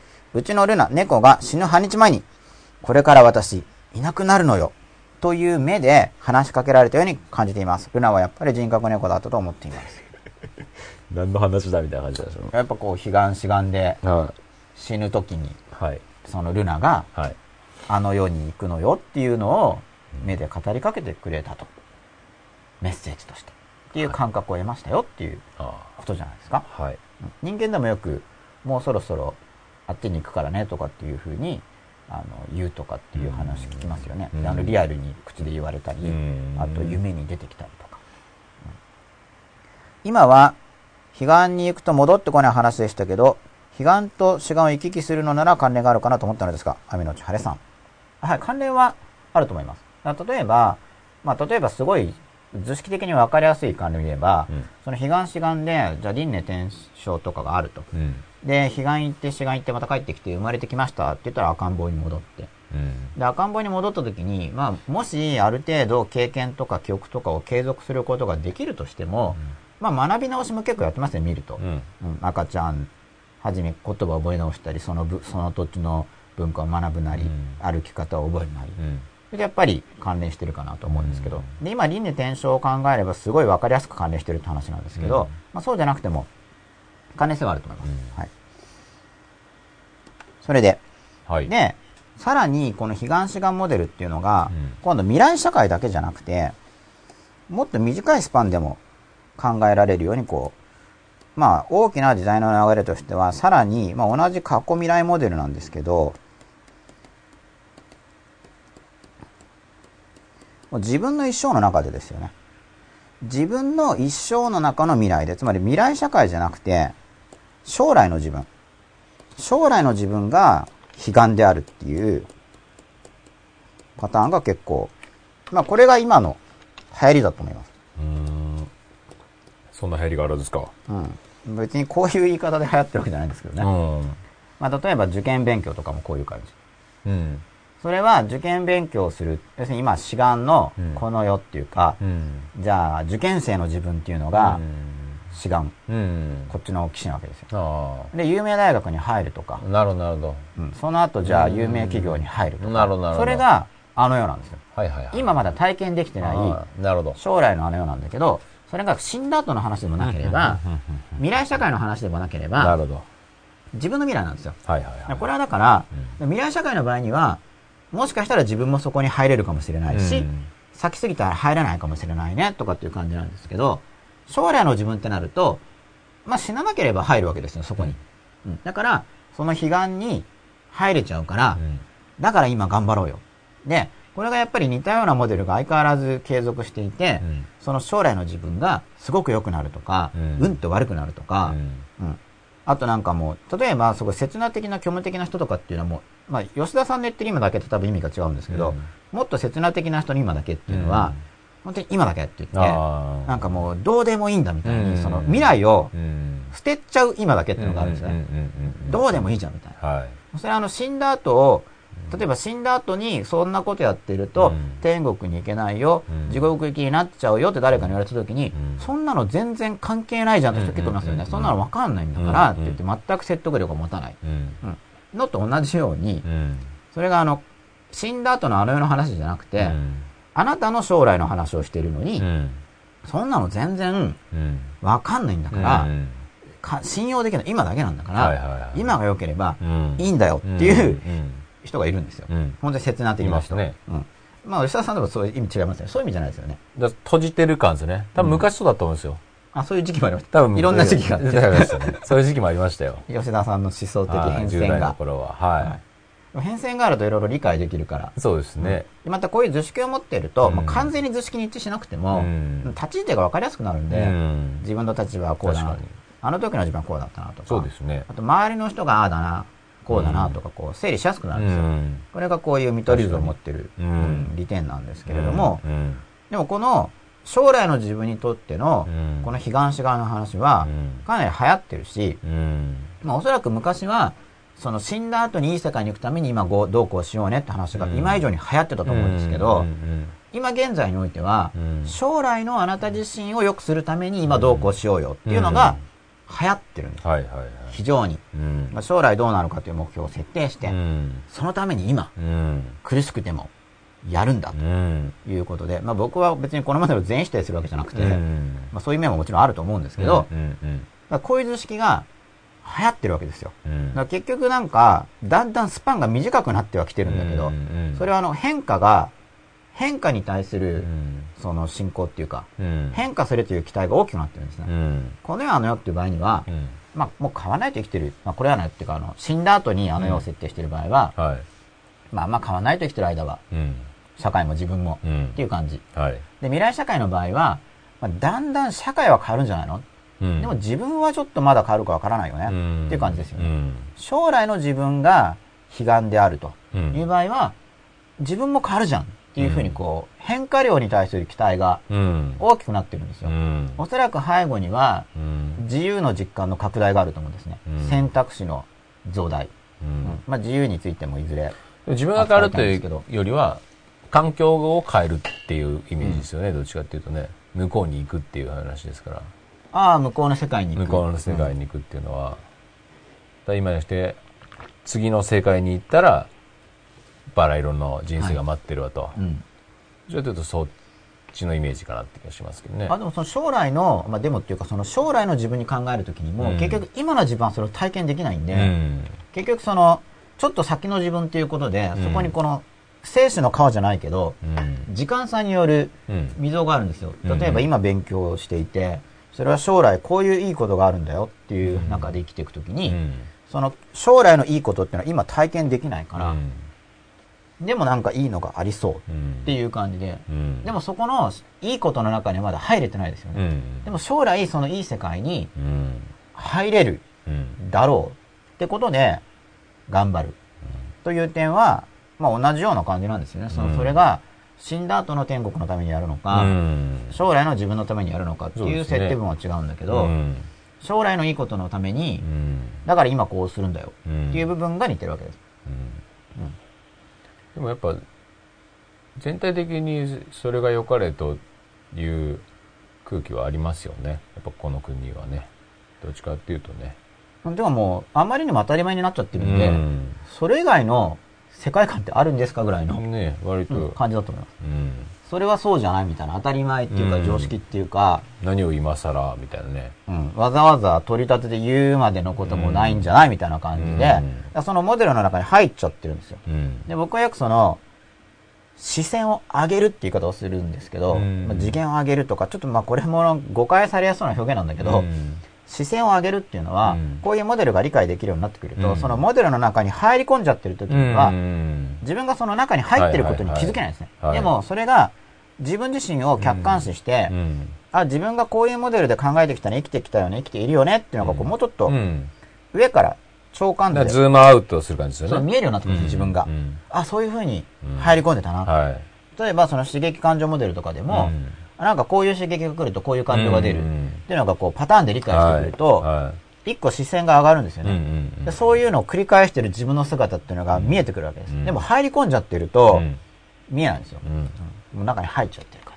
でもこういうモデルの話を聞くと、ああ、そうかもってなった時に、うんその中に入ってた自分がこう外に出て、うん客観的に見れるんですよね。うんで、それが、はいもうこの彼岸主眼モデルで、はいまあ、形を変え、大体まあこの3つのパターンだと思うんですけど、うん。で、これが自分自身に対しても言われるし、他の人に対しても言うわけです。うん。で、他の人に対して、この死んだ後の悲願の話をする人も、もちろん今の社会でもそれなりの数いるし、うん。未来社会の話をする人もそれなりの数いるし、うん。社会じゃなくてあなた自身の将来の話をうんする人ももちろんいるわけですよね。うん。他人に対して説得するとき、うん。説得しようとするときでも。そうですね。で、その語りかけされてるときにこういう分類を持ってると、うんあその死んだ後の天国系の話だなとか、うん。未来社会を良くする系の話だなとか、うん。あるいは未来社会地獄系の話だなとか、あその自分の将来が良くなるっていうレベルの話で、うん。それで今どうこうっていうあ条件、こういう条件で未来が良くなるよっていうパターンだなとか、うん。条件がないっていうのは、うん。何やってたって未来が良くなるんだよっていうのがあの条件がないはい。考え方で、うん。まあ、大体この類型の中に入るんですよ。で、また、はい。ツイッター見てみます。遅れました。本日もよろしくお願いします。怪獣さん、よろしくさん。はいよろしくお願いします。よろしくお願いします。ニートさん、将来の自分は現在の自分から見ると客観と捉えられるのでしょうか？これは、あの、客観っていう時に、客観視っていうのを、どういう意味で捉えるかでちょっと違うんですけど、うん例えば客観っていうのが、あの、みんなの共通了解っていう意味の客観ではもちろん客観じゃないですよね。うん。例えば将来の自分がどうなるかなっていうのを、こういろんな人とうん自分の将来をこう、照らし合わせても、うん。結局みんなそれぞれの主観で将来君はこうなるんじゃない？って意見を言うだけで、そういう意味ではみんなの主観でしかないわけですよね。うん。で、自分を客観視できるって場合には、の客観っていうのは観察の対象としての客観っていう意味での客観視で、その、みんなに、うんみんなが共通して、おそうだねって、うんあの存在を同意してくれる意味での客観ではないんですけれども、でも将来の自分がどうなるかなっていうふうに自分でその思考の対象として考えるとき、うん。その時には対象としての意味の客観になってる。それ今自身の、今の自分もそうなんですけどね。今の自分も対象として分析するときには、まあ、客観として扱ってるんですけど、客観っていうのはあの、目的語って意味での客観。みんなに OK をもらえる、同意してもらえるっていう意味での客観じゃなくて、うん。うんそういう意味での客観になるという意味での客観ですね。うん客観視っていう時の客観っていうのはで、こういうモデルをこう捉えてきたときに、はい。で、結局、まあ吉田さんはだから結局このモデル違うじゃんっていう、まあ違うっていうかメインじゃないじゃんってことだと思うんですね。だからこの、今の、その将来の、そのお彼岸の向こう側の良い世界じゃなくて、今この場所、志願ですよね。ここ、うん。ここを今、うん。よくしようよっていうような感じだと思うんですけど、うん。この、このように、ひまわり。はい。そこにしか、うん、どんな感じですか？そこにしか関心がないですね。本当に天国とか未来とかにうん関心がない、なくなっちゃいましたね。それはなんかきっかけはあるんですか？いや、なんか、急にシューってしぼんできましたそれかもう気がついたらなかったですか？というか、今が、はい。パーッと。今がパーッと。だからその、未来とか、はい。その天国とかうんを考えるとかう、んいうスペースがない。ああ、それは天国とか未来を考えるときに、まあうん大抵今の苦苦しみっていうのが前提になってうんるから、多分そうだと思うんですよね。そこが逃げたいみたいな、うん将来こういうふうにいいよってなると、そうですね。なんかそう思うと楽になれるっていうのがありますよね。うんだからそれをするまでもなく、そのいいものが、今がいいからって感じそうですね。で、ここの中にもう無限の土地があるので、うんもうその、をこうひまわりをどこまで植えることができるかみたいな僕の中のイメージですね。はい。それは多分、その彼岸志願モデルから脱却してると思うんですよ。うん。こういう彼岸志願の捉え方かそうです僕は、だから本当にずっと三十数年間、ら。はい。こんなことばっか考えてたんですけど、はい。一切消えましたね、いつの間にかい。つの間にか。考えてるうちに。考えてるうちに。本当消えましたねき。っかけも特に記憶になるわけじなんゃなくて、ですかね、本当にここ1、2ヶ月ですよ。結構考えてたんですけど、真っ裸ですよ真っ裸で。きっかけはなんか変わったんですね。変わりましたね。はで、やっぱり真っ裸なんですよね。うんやっぱり開いた感がありますね。はい。うん。そうですね。うん。まあだからその主観客観の話と、この彼岸志願とか僕も共通してると思うんですけど、うんこの彼岸志願観っていう時にやっぱこの世が閉じていて、そうですそうそのね。自分の秘密とか、うんそういうのと関連がうん。僕はあるんじゃないかなと。うんで、これも、思ってるんこの世とあの世と三途の川で、やっぱりもう三分割はい。されてるわけじゃないですか。そうですね。そこに境目があるわけでうん。す。うんだから、そういう概念が全部なんかこうないっていう感じですね。はいうん。なるほど。うん。で、この、彼岸と志願のモデルっていうのを見ていたときに、うんなんか結構染まってる人は、なんかいつもこれで考えちゃうんですね。いや、多分僕もほとんどこれで考えてましたよ。はい。やっぱり、どっかにね、はい。この自分のこの世じゃないとこに行けば、もっと天国があるんじゃないかみたいなね。で心、ここにあらずってことに結局うんなっちゃって、うんで、何度もこの物質世界の中にいますよね。うん少なくとも肉体はこの中にいる感じがしますよねって話を何度もしてきたと思うんですけど、うんで、もちろんみんな理性的には多くの人はそう思ってると思うんですよ。うん。ここの、この世界の中に。今この体がうん入っていると思ってるんですけど、うん。僕の実感っていううん、実感っていうのはそのコミュニケーションしていると思うのは、みんな入ってないんですよね。うん。非常に興味深いんですけど、うん。でもちろん肉体がうん。ここにいるってみんな思ってると思うんだけど、で理性的にも認めてくれるんだけど、うんうん実感として、うん。まあその体の中にいる感じがすると言いますけど、うん入ってないんですよ。うんうんうんうんで、その入るってうん。何なのって話なんですけど、うん。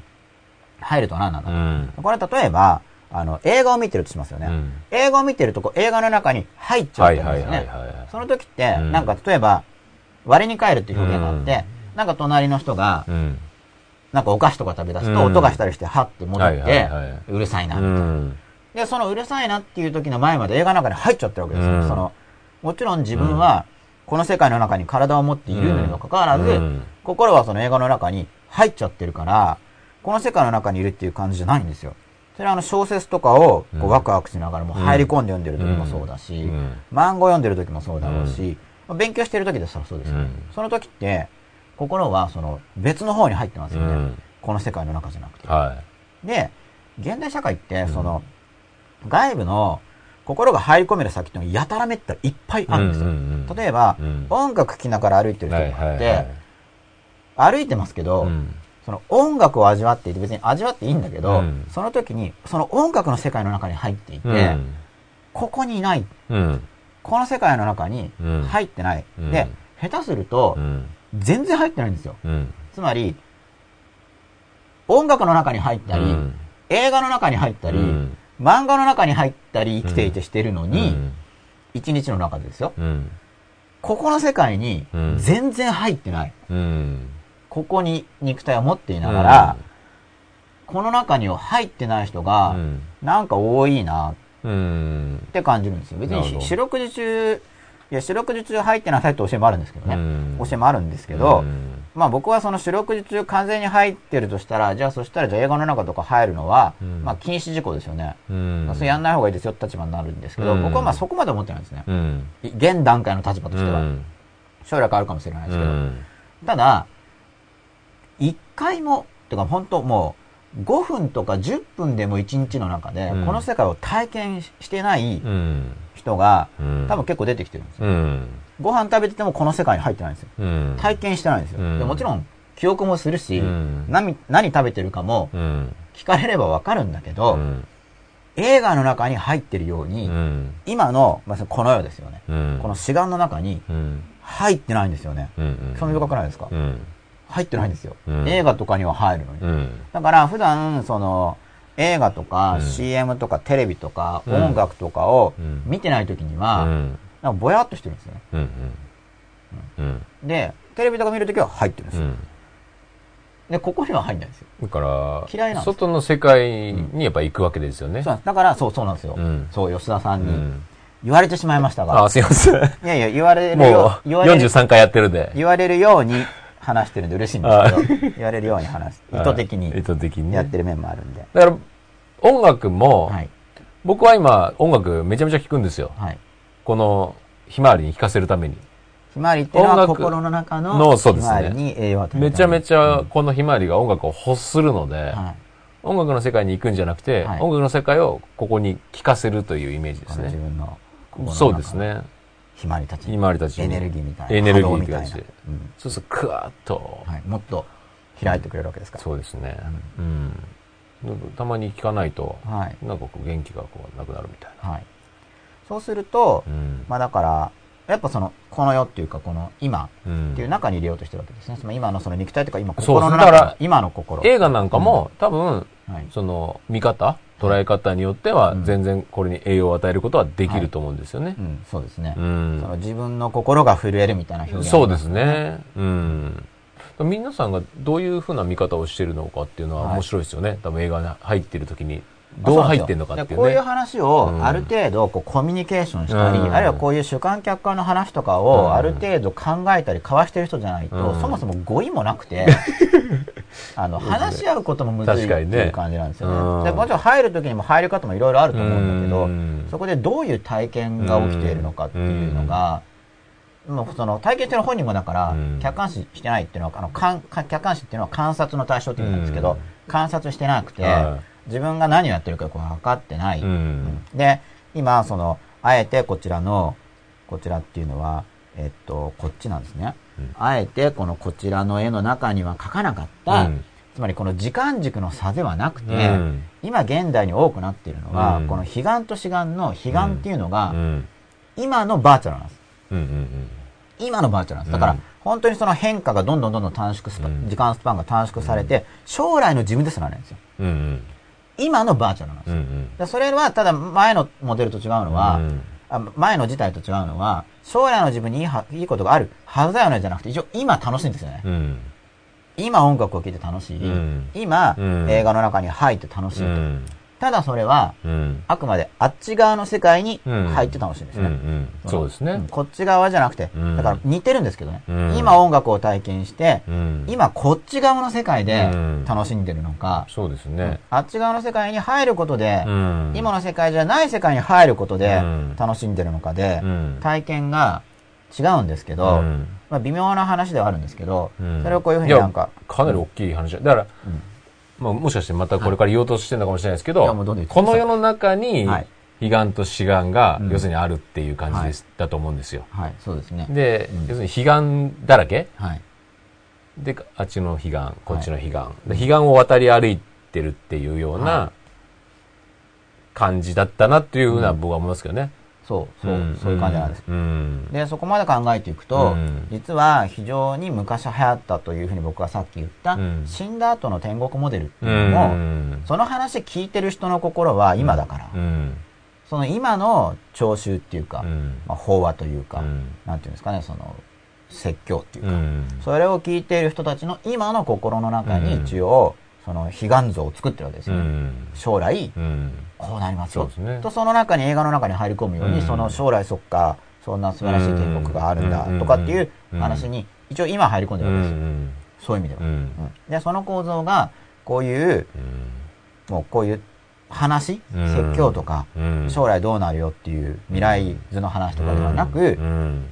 創作のストーリーとか、うん音楽体験とか、うんゲームとか、今そういうのがすごく発達していて、うんでも結局、この彼岸の話で、心の、まあ前、マインドシェアの話をしましたけど、うんその取っていって、で、結局その本人が、うんいわゆる今っていうか、うんこの今実際に自分が生きている、うんこの人生の中にうん入っていくっていうのから、エネルギーを取ってっちゃうんですよ。そうですね。シェア奪われて、うっん。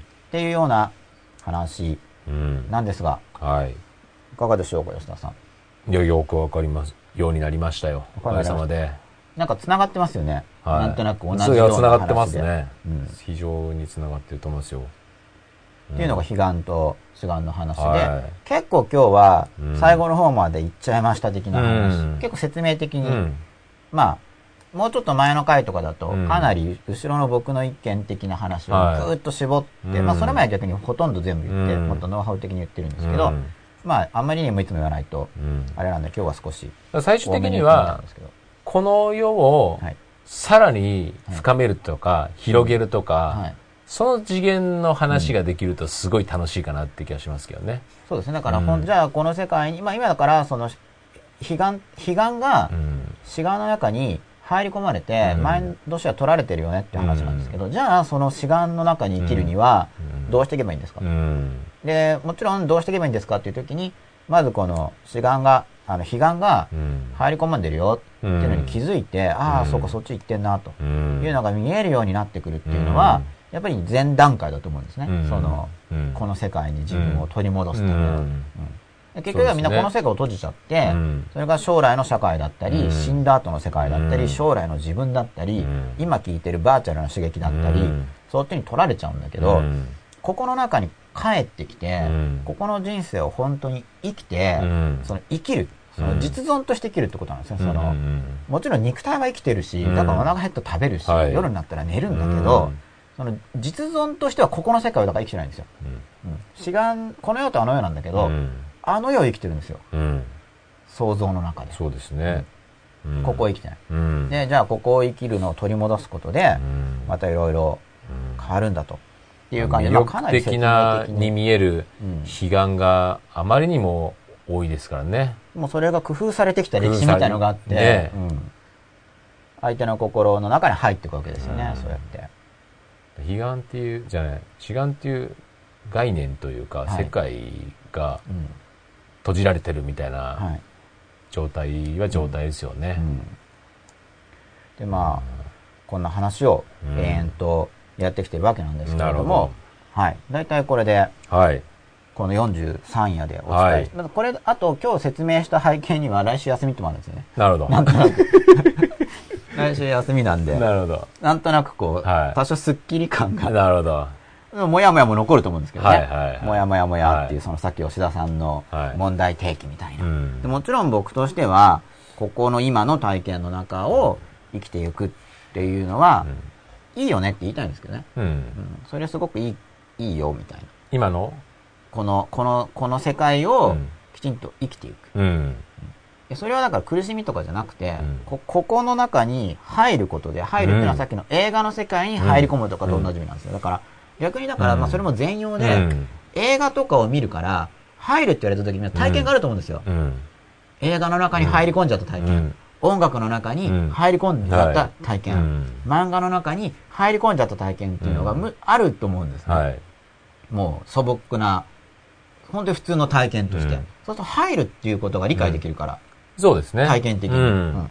だから、うんそういう感じで、うん。ここにも入ろうよっていう。みんなだから、まさかここに入ってないと思ってないと思うんうですよ。すね映画とかは見た時に入るけど、うんここだって普段生きてるんだから、うんうんは当然入ってるでしょって多分思ってる。うんでもそうですね。だから音楽とか映画とかっていうのは、はい。入るモデルとしての、はい。そのイメージうん。の参考にはすごいなると思いますね。うん。そんなのは10代の時とか、はい。割とそういう影響を受けて、はい。で自分のこう人生に反映するみたいな、はい。あるじゃないですか。うん。だからそれがいつの間にかね、はい。こう、見失ってきちゃったなっていうふうには、い。僕は最近思いますけどね。うん。なんでだろうみたいなね。だからみんなその入るっていうのがなくなっちゃってるんで、うん。例えばじゃあ映画館で 3D 映像とか見ると、ううんわー立体だ、すごいみたいな話がうん。あるんだけど、まあ別に普段そこで中に本当に生きてるんで、うん。そこの感性があれば、入ってみればうん。リアルなわけですよ。うん。実際このリアルな、そうですね。うん。世界なわけなんで、ね。そこで体を一個持って、うん。ストーリーというか、うん。人生を生きられる立場にいるんでみんな。で志願に入るとう、ん。彼岸がよく見えるんですよね。うん。なるほど。ね、うん。その、あ、ここも彼岸だ、これも彼岸だ。っていう、はい。自分の世界だと思ってるものが、うん。彼岸だらけみたいな。あ、そうですね。うん。それはもうめちゃめちゃ増えてると思うし、ね、なんかクラゲだらけみたいな。うん。意図的に増やそうとして活動してる人がいっぱいいるんで、で、刺されまくってんですよね。そうですね。うん。で、麻痺して、麻痺して。取られて、みたいな。な。で、なんか、あの、気落ちするみたいあな。ー知らず知らずエネルギー取られてっていそうう、。本当そうですね。この今の人生を生きるエネルギーがあまりなくなってきちゃったりとうかんするんで、別にそのバーチャルの体験僕していいと思うんですよ。だからうんいろいろ体験して、うんそこに入ることで。で、参考にはすごいなると思うんですよね。るんでもこの今の人生の中に入っていくと、うん。なんか、いいじゃんっていう感覚が得られると思うんで、うんまあそれを、一応僕はそれは伝えたいことの一つではあるんだけど、それをいいじゃんっていう価値をつけるっていうより、そう体験、うん。いいなってう。いうん実体験が生じてほしいっはていう願いがあるわけですね。い。うん。で、ちょっと、ツイはいッターを見てみていいでしょうか。はい。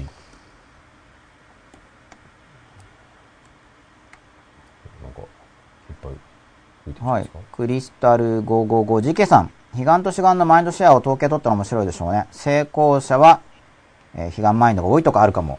うん。これだから、こういう話が、なんか分かってくるっていうか、うん。論じてる人たちの間、まあ、友達同士とかでもいいんですけど、コミュニケーションすると、あ、こんな感じなんだっていろいろわかるんで、別に悲願志願って言葉使う必要もないんですね。こういうモデルをある程度持ってれば、いろんな人の話を聞いてるときに、あ、この人こういう感じだなって言って、そうですねうん。自分でわかるんで。この成功者っていうのもはい完全悲願ですからね。うん。あの、気をつけなきゃいけない言葉ですよ。だから言葉の怖さってありますよね。あすごいありますね。ね。まあ、成功とか幸せとか、うん。だから定義がないともう、ねもう本当もわもわーんってするんで、まあ完全に定義しきる必要もないけど、うん。じゃあ自分はどううん。捉えるのか、そもそもそれが本当に自分にとって成功であるのか、うん。だから、それが例えば、騙されている、うん。あの、悲願像であって、うん実際自分はそこに至らないかもしれないし、至ったところで幸せにならないかもしれないけど、うん。そう思って今の自分が行為、そっちに目指してると思って今自分を行為することが、そうですね。なんか上手な人の利益になっていて、うん。自分のためと思って頑張ってたのが、その人に利益提供するために動かされてるだけでした。だけは言い過ぎだけど、動かされてる面が強かったですとかってありがちな話だと思うんで、うん。うん。この世の世界に入るというのは、身体としての自分でもって経験するということですか？ここに入るのこことは身体ですか別のイメージですかニートさん？うんまあ、身体でいいと思うんですけど、うん、身体というよりは身体が含まれているようなこの世界っていう感じですよね。だからこの世界、映画の中に入るようにこの世界の中を体験していく。うん映画の中に入り込んじゃってる時って、はっと割に帰るってあると思うんですけど、この世界に入っている時も割にか、割に帰れるんですよね。うんこの世界に入っちゃってる時っていうのは、その客観視してないで体験してる時なんですけど、うん。なんかの表紙に、はって帰ると、あ、入ってたな。っうん。て、やっぱり映画に入るのと同じように、うん。ここの世界に入るんですけど、うん。うん。だから、だからっていうか、うん。身体というよりここの物質世界っていう感じ。まあでももちろん物質世界の中で、だから自分の座標を確認するとかも僕はいい練習になると思って、実際にやったりしてるなんんですけど。でしょうね。多分ここの感覚ってはい、それぞれ微妙に違う部分なのかなっていう気はするんですけどね。あもちろんね。違うはずですね、一人一人の経験は。そうですね。うん。ただその場所を確認こう触ったり、うん。僕やってるのは触ったりこう見回したりして、うん。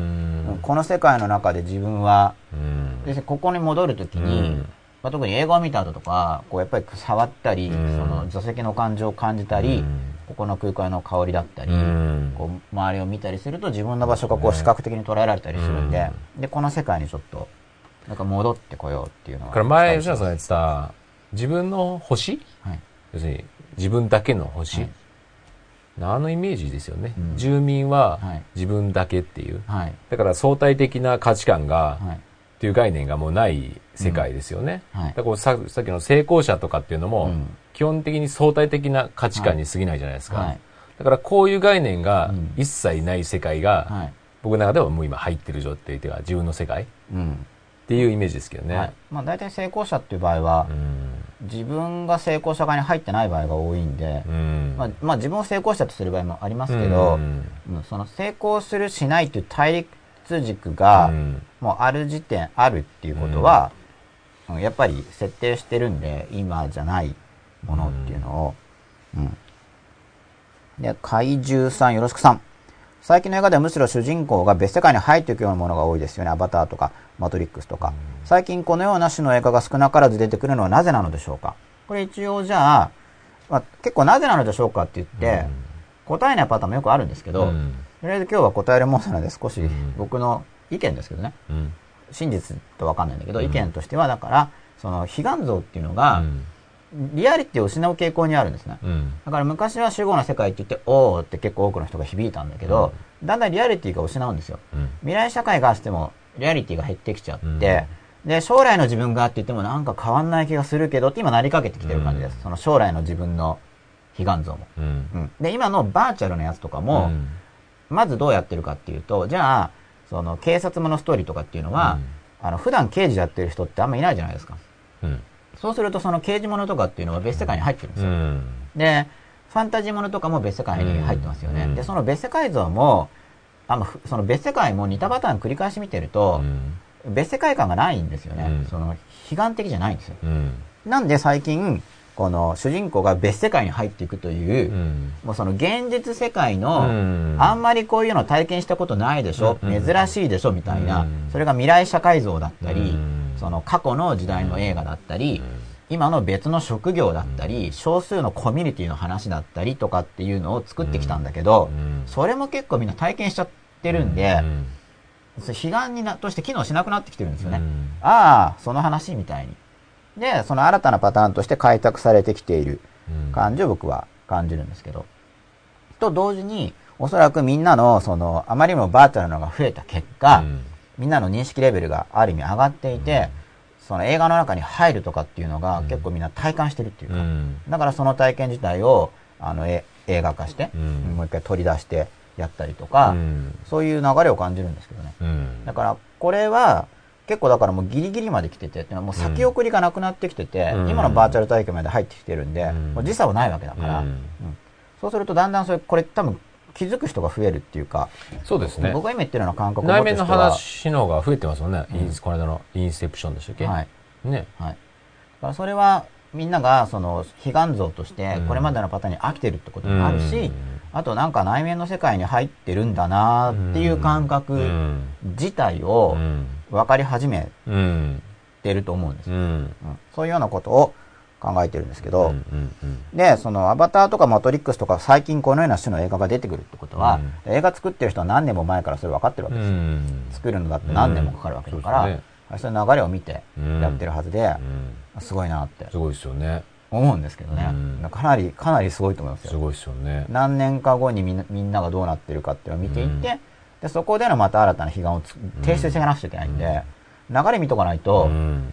なんかす陳腐ですからね4年後とかに公開とか言って、うん。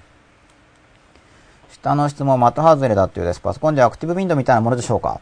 ニットさん、まあ、これはアクティブウィンドウを比喩としてどう使ってるかによって全然あそしたら質問なしでお願いしますって書いてあったんでじゃあちょっと飛ばすんですが。ここは他者との共有を前提とした世界ですか？ニートさん。いや、共有を前提とした世界って意味ではないですね。ここの物質世界って意味なんで、ただ物質世界は共有を前提とし、前提としてなくても共有確認するとできてますよねっていう感じだと思います。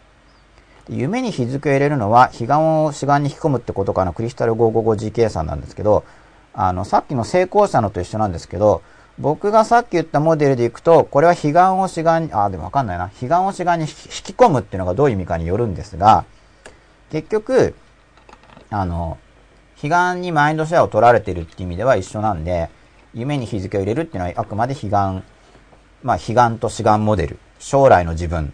将来の自分に良き世界を見てるっていうことだと思います。僕は。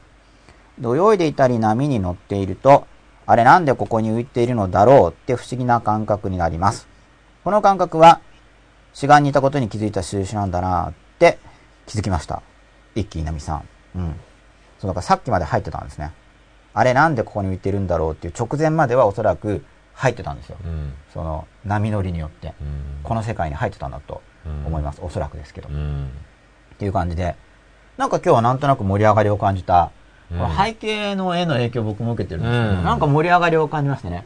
吉田さんの心のひまわりがうん背景のひまわりとなって、素敵じゃないですかうん、。番組中ずっとこの僕はこの背景の絵を見ながら喋ってるんで、多分ひまわり効果が、吉田さんからのこう実際の波動もあるだろうし、でも、こういう、イメージ。そのイメージできると、はい。あの、絵画とか、はい。ああいうのもすごい見方が変わってきますよね。そうですね。ね、うんすごい。実際に心の状態に影響を与えるし、うん。こういう画像とか。な芸術の、その、本当の凄さ、はいうん素晴らしさっていうのが、はい。全然変わってきますよね。はい。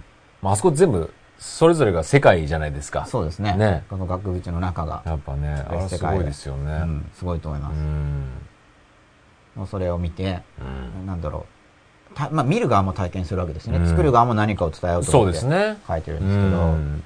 うんだからそういうコミュニケーションっていうのがやっぱはり素敵なコミュニケーションですよね。お互いの世界をね。そうですね。ね。うん本当に。絵画とかだと非言語的だけうど、ん。コミュニケーションですからね、うんあれも。うんだからコミュニケーションって言っても、その自分自身が心の中に抱いているものを、うん同じような似姿を相手の心に作るっていうタイプのコミュニケーションもあるんですけど、うん主張を正確に伝えるっていうタイプの。うん。で芸術とかって普通はそうじゃないと思うんですよ。うんでもコミュニケーションでうん別種ですよね。うん。じゃあどんな種類なんだっていうのでまたうん僕なりに思うところもあるんですけど、そこは言わずに。